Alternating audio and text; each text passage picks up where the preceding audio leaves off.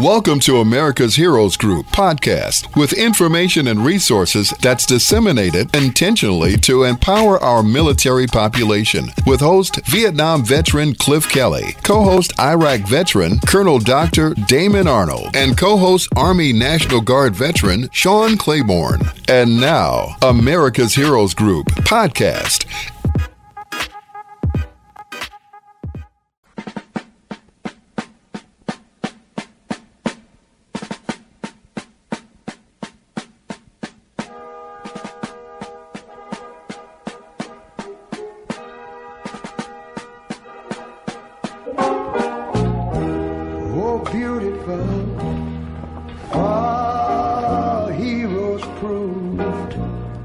Good afternoon and welcome to America's Heroes Group, Roundtable Legally Speaking with Steve. April is Sexual Assault and Autism Awareness Month. It's Saturday, April thirtieth, twenty twenty-two. I am co-founder, Vietnam veteran, and host, Cliff Kelly. The Honorable Cliff Kelly. I am his co-host, Colonel Doctor Damon Arnold. Our executive producer is Glenda Smith. Digital media producer is the impeccable Ivan Ortega of Scouts Honor Productions. And today's topic, we have a partner with us I'm always, always pleased to speak to. It's Steven J. Seidman, the founding attorney of Seidman Law Office, with over thirty years as an experienced trial lawyer focused on personal injury. Steve is America's Heroes Group partner, sponsor, and advisory board member. Um, if you have a problem and you're a veteran out there or family member, go to Steve, and he will take care of your problems for you. So, Attorney Seidman, how are you doing? I am well. Thank you very much, and uh, it's nice to talk to you, Doctor and Governor. You, too. Uh, wonderful to hear you guys. Yeah, and um, I know your discussion today is about the twenty twenty updates on legal issues, so we are ready to hear your uh, – I know you do so much work helping veterans and, and uh, figuring out what do we need to know. Well, in this in this week, I'd like to just focus initially to start on this, Doctor, mm-hmm. on the burn pits. And uh. if you'd imagine in your head a football field, uh, at least the size of a football field, filled – with all kinds of uh, uh, of stuff that's toxic, waste from military bases, let's say uns- uh, spent ammunition, mm-hmm. uh, plastics, rubber, chemical mixtures, medical waste, waste. And imagine the pit burning all day to get rid of this waste. Um, and uh, this is how, uh, actually, until t- the mid two thousand, twenty ten, Uh, that the military disposed of waste uh, waste at their facilities and their bases. Mm-hmm. So um, in the meantime, these pits burned uh, continually, and uh, in recent months, it's been gained. You know, the topic's been gaining prominence, and uh, the reason it for that is is that many people, unbeknownst, got cancer from from being exposed to these types of burning pits. Yeah. These, the fires that were caused in these pits were massive fires. Uh, one of the largest bases in, in Iraq, uh, uh, it's called Joint Base Balad, the burn pit, imagine this, covered nearly ten acres of land, ten acres of this, this toxic waste being burnt, with resulting smoke passing over the entire base as the wind shifted. And in two thousand eight, it became an issue. In fact, President Biden's son died of brain cancer. And I think it got recently a, a lot of uh, attention because there was some speculation that perhaps this cancer might have been caused by the fact that he was exposed to the burn pits at the military bases overseas. Since two thousand eight, numerous studies and reports definitely suggested links between the poor air quality and rare cancers found in increasing numbers among post nine one one veterans. Believe it or not, the Department of D- Defense estimated nearly three point five million troops from recent wars may have suffered enough exposure uh, to the smoke that caused health problems. Now, it's been um, uh, gaining more and more support, the airborne uh, hazards and burn pit exposures. And just this last week, uh, there was a burn pit bill passed by Congress. And I want to spend a little bit of time going through that bill, because I don't know how many of the veterans and our listeners who are out there might have been exposed to these pits. Mm-hmm. They certainly would know it because they could smell the smoke and they could see a football field side pit being burnt. But um, uh, just on, on April twenty-eighth, two thousand twenty-one, which we know is just this week, mm-hmm. the Senate, in a bipartisan agreement, required the, the, the Department of Veteran Affairs to concede that, in fact, veterans who were exposed to certain toxic substances and chemicals and hazards from burn pits uh, while they were in active duty could now uh, actually request uh, uh, cancers uh, for certain cancers, and there were a lot of them. Uh, there, it, it, first of all, you have to be in the Iraq War, August second, ninety through February twenty-eighth, ninety-one, as well as from March nineteenth to twenty-three, until burn pits were no longer used at the location. Southwest Asia, including Kuwait, Saudi Arabia, Oman, and Qatar, from April second, nineteen ninety until the burn pits were no longer used in those locations. Afghanistan, Syria, Jordan, Egypt, Lebanon, Yemen, and uh, Djibouti from September eleventh, two thousand one until burn pits were no longer used in litigation in those locations. Under the bill, if an exposed veteran submits insufficient evidence to establish a service connection for purposes of disability compensation, the V A shall provide a medical exam and request a medical opinion regarding the causal link between the disability, toxin, and hazard.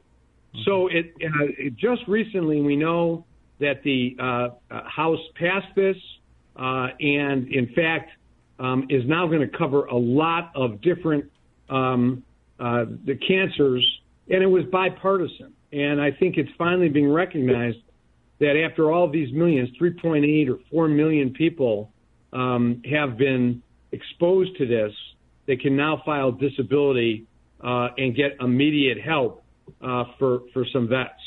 Okay, so that's very important that people realize it. And, Doctor, I don't know when you were Um, uh, fighting overseas, did, did you were you ever exposed to burn pits? Oh, most definitely. Um, I was I was in Mosul. I went through Balad, Tikrit, um, multiple areas, Arifjan, um, but they, they had those, and I didn't realize in Balad the extent of what you were talking about. Ten acres.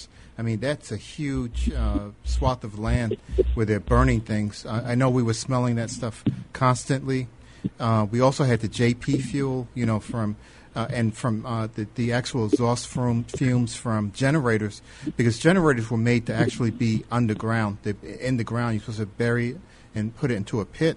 But these were above ground because it was so it was so hot there that you could not put the generators in the ground because they would uh, they would cause them to de- malfunction and then become inoperable. So uh, those things we were constantly exposed to, and then sanitation, field sanitation was also a problem. But, uh, you know, so definitely those things we were exposed to. And then we had the, also the depleted uranium, you know, tritium. Uh, that was also a big hazard that uh, people had come in contact with. And uh, many of us had documented that in our files as well. So um, would this be fires that would burn continually, or, or would they just, from what I'm understanding, some of these fires would just continually burn twenty-four seven. Um, and uh, just keep on going. Yeah, I mean, it's just like a forest fire, you know. you, you, you once you start a forest fire, you know, trying to put it out or to stop it, it was just like throwing more trash on top of the burning heap, you know, pile. Uh, just like we throw charcoal on top of a grill when we think that uh, the grill is about to go out when, you know, when they're having barbecues. Uh, it was the same kind of thing where it was just a continuous uh, burning. Well, when I was I was most impressed about this particular bill is that it was bipartisan, as I said. It was brought yes. to the floor. It was actually started a year ago, March twenty-sixth, twenty-one. We, we talked a little bit about it in the last year. But it's it, it, the fact that it was brought within a year and from its inception yeah. uh, to when it was uh, actually uh, uh, passed, which was this last week, is is really quite something. Yeah, and I think um, on, on behalf of all the veterans, we have to commend those uh, congressional right. members that, you know, uh, actually stood up and did the right thing on a bipartisan uh, platform. You know, our country needs to come together, uh, you know, to do to solve a lot of the problems that we have throughout the country. But certainly the issues surrounding veterans' health are uh, one of those things that will come to the top of the list uh, for, you know, people who s- sacrifice their lives and put their lives on the line for the country. So I'm, I'm glad, so glad you brought that up, Steve, because uh, that's the kind of thing that makes our country great. Is that it, when- it, I will say that, you know what, it's, it's one, uh, I think it was Schumer said, uh, Senator Schumer, there's war, there's all kinds of things you're not aware of, and people suffer. It's our job to make sure we take care of them once they come back. And we're not going to rest until we deal with burn pits and all the other illnesses that people acquire because they fought for us and risked their lives for us and risked freedom for us. Yeah. If you'd imagine, say, nine eleven, okay, we go back to then, and, and all the firefighters and all of the first mm-hmm. responders were exposed to all of uh, the, the the toxic waste, the fumes, the yes. everything that was left after the Twin Towers fell. And, you know, if you think about it, Those those firefighters in large numbers uh, get cancer and many can- types of different cancers, and very quickly they were uh, there were bills passed to take care of uh, their exposures. And now I'm glad to say that uh, the V A uh, is going to have to deal with this, and it's probably going to cost over a billion dollars. Um, but there are a lot of um, a lot of conditions caused by all of this. Solid waste burning, jet gasoline, everything you can imagine thrown into these things. Yeah. And I'm, I agree. I think it's a it's a wonderful bill, and it passed very quickly. The last time I was here last month, it was up on the floor of the House, and it even passed that quickly and went to the Senate. So um, it is a very good thing. Yeah, um, and one thing, one thing also, you know, Steve, that happened, uh, and I think it's of note, is that Uh, you had sandstorms there. So we had uh, sandstorms where you had a very fine particulate dust because uh, heavy vehicles grind sand into pulp, into like almost like talcum powder. So that was actually floating in the air, and it was actually picking up some. Those particles can actually unite with other things that are in the air and uh, stay in the air in a sustained fashion. We were covered with that uh, talcum powder throughout for days at a time, and you couldn't you couldn't even see down the road. You know, you couldn't see your hand in front of your face sometimes because it was so uh, thick in the air. And so I think they need to be looking at that particulate exposure in combination with those chemicals that they may have been adherent to the, some of those particles as well. And so uh, th- there is a lot of research that needs to be done on that. Right, and I think as we as, as the time goes on, we're going to probably find more hazards and and uh, environmental uh, things that uh, uh, people and, and reservists and, and, and active service were, were actually exposed to that will cause these health problems. And and we get into the uh, the treatment of veterans. If I could just take a, a minute or two, and then we'll get into other legal updates. But this is something that we're going to be working on, I, I think, in the next month. And that is the uh, the V A claim process, discrimination towards uh, people of color. Mm-hmm. Uh, and um, uh, there is this case at, at Yale that's been brought um, that says there's an inordinate amount of uh, denials uh, for those people of color uh, compared to white folks uh, and in the V A claims process for disability. Um, there right now is a Freedom of Information Act uh, uh, case pending with Yale University Law School kind of spearheading it. Uh, it's in federal court, and the basis of, of what's been going on is is that when people get to the claim center, and this may inv- indeed be the burn pits uh, as well, that people get treated fairly, right? That Correct, uh, right. people of color get treated just like uh, other people get treated. But there has been over the time period of years Uh, what has been alleged to be inordinate um, discrimination. And what we're trying to do is to try to uncover the statistics uh, so that we could determine whether or not that's true or not. Now, Yale Law School is behind it, but let's face it, as we know, unless there is some movement I don't think we're going to have a bipartisan movement to figure this one out. So I think at the end of the day, uh, what we're going to need is a little political heat, so to speak. So I know Cliff and our executive producer, Glenda Smith, have been working to try to get uh, Congressman Claiborne and Davis. And I think if any of the listeners um, uh, know of any of their Congress people, men or women who could uh, kind of lend a hand here, we've seen a lot of um, things change in the five or six years that I've been part of this process. And um, uh, we need some change to determine whether or not there's been discrimination. Um, yeah, and, you know, the, and, and, you know, the most current leadership theories and that kind of thing are leaning towards uh, critical social theory, you know, where you uh, the opt- ultimate objective of it is to have uh, social justice. So that's something that we all should be supporting in any way we can. Yes, and I'm, in social justice not only takes uh, the uh, among race relations and that type of things, but even among our reservists and, and uh, uh, veterans. Um, here's a case that the Supreme Court just this last week, this last term examined, and they examined an Army reservist allegation that Texas did not treat him properly after the war. So what does that mean?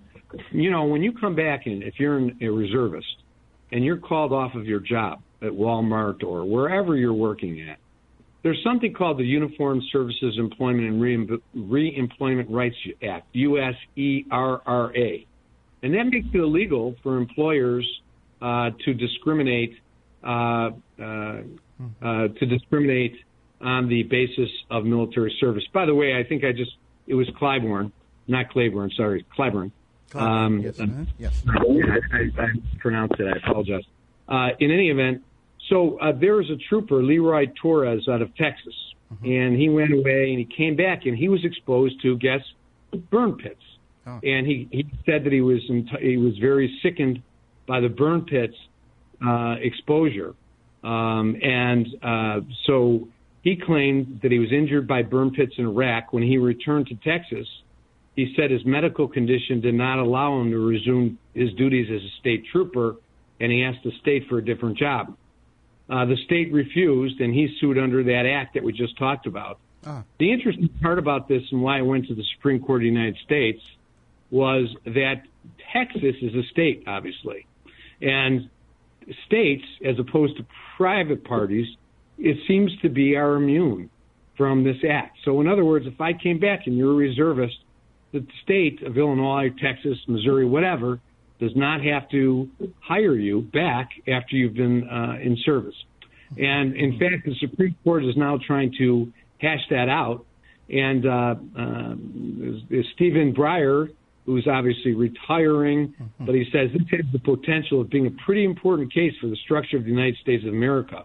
Mm-hmm. Uh, Justice Kavanaugh said the court's decision could have immediate significance for military readiness. And the reason for that is, obviously, you want your reservists to be able to come back uh, t- after they fight for you and to have a job, right? You don't want to lose your livelihood.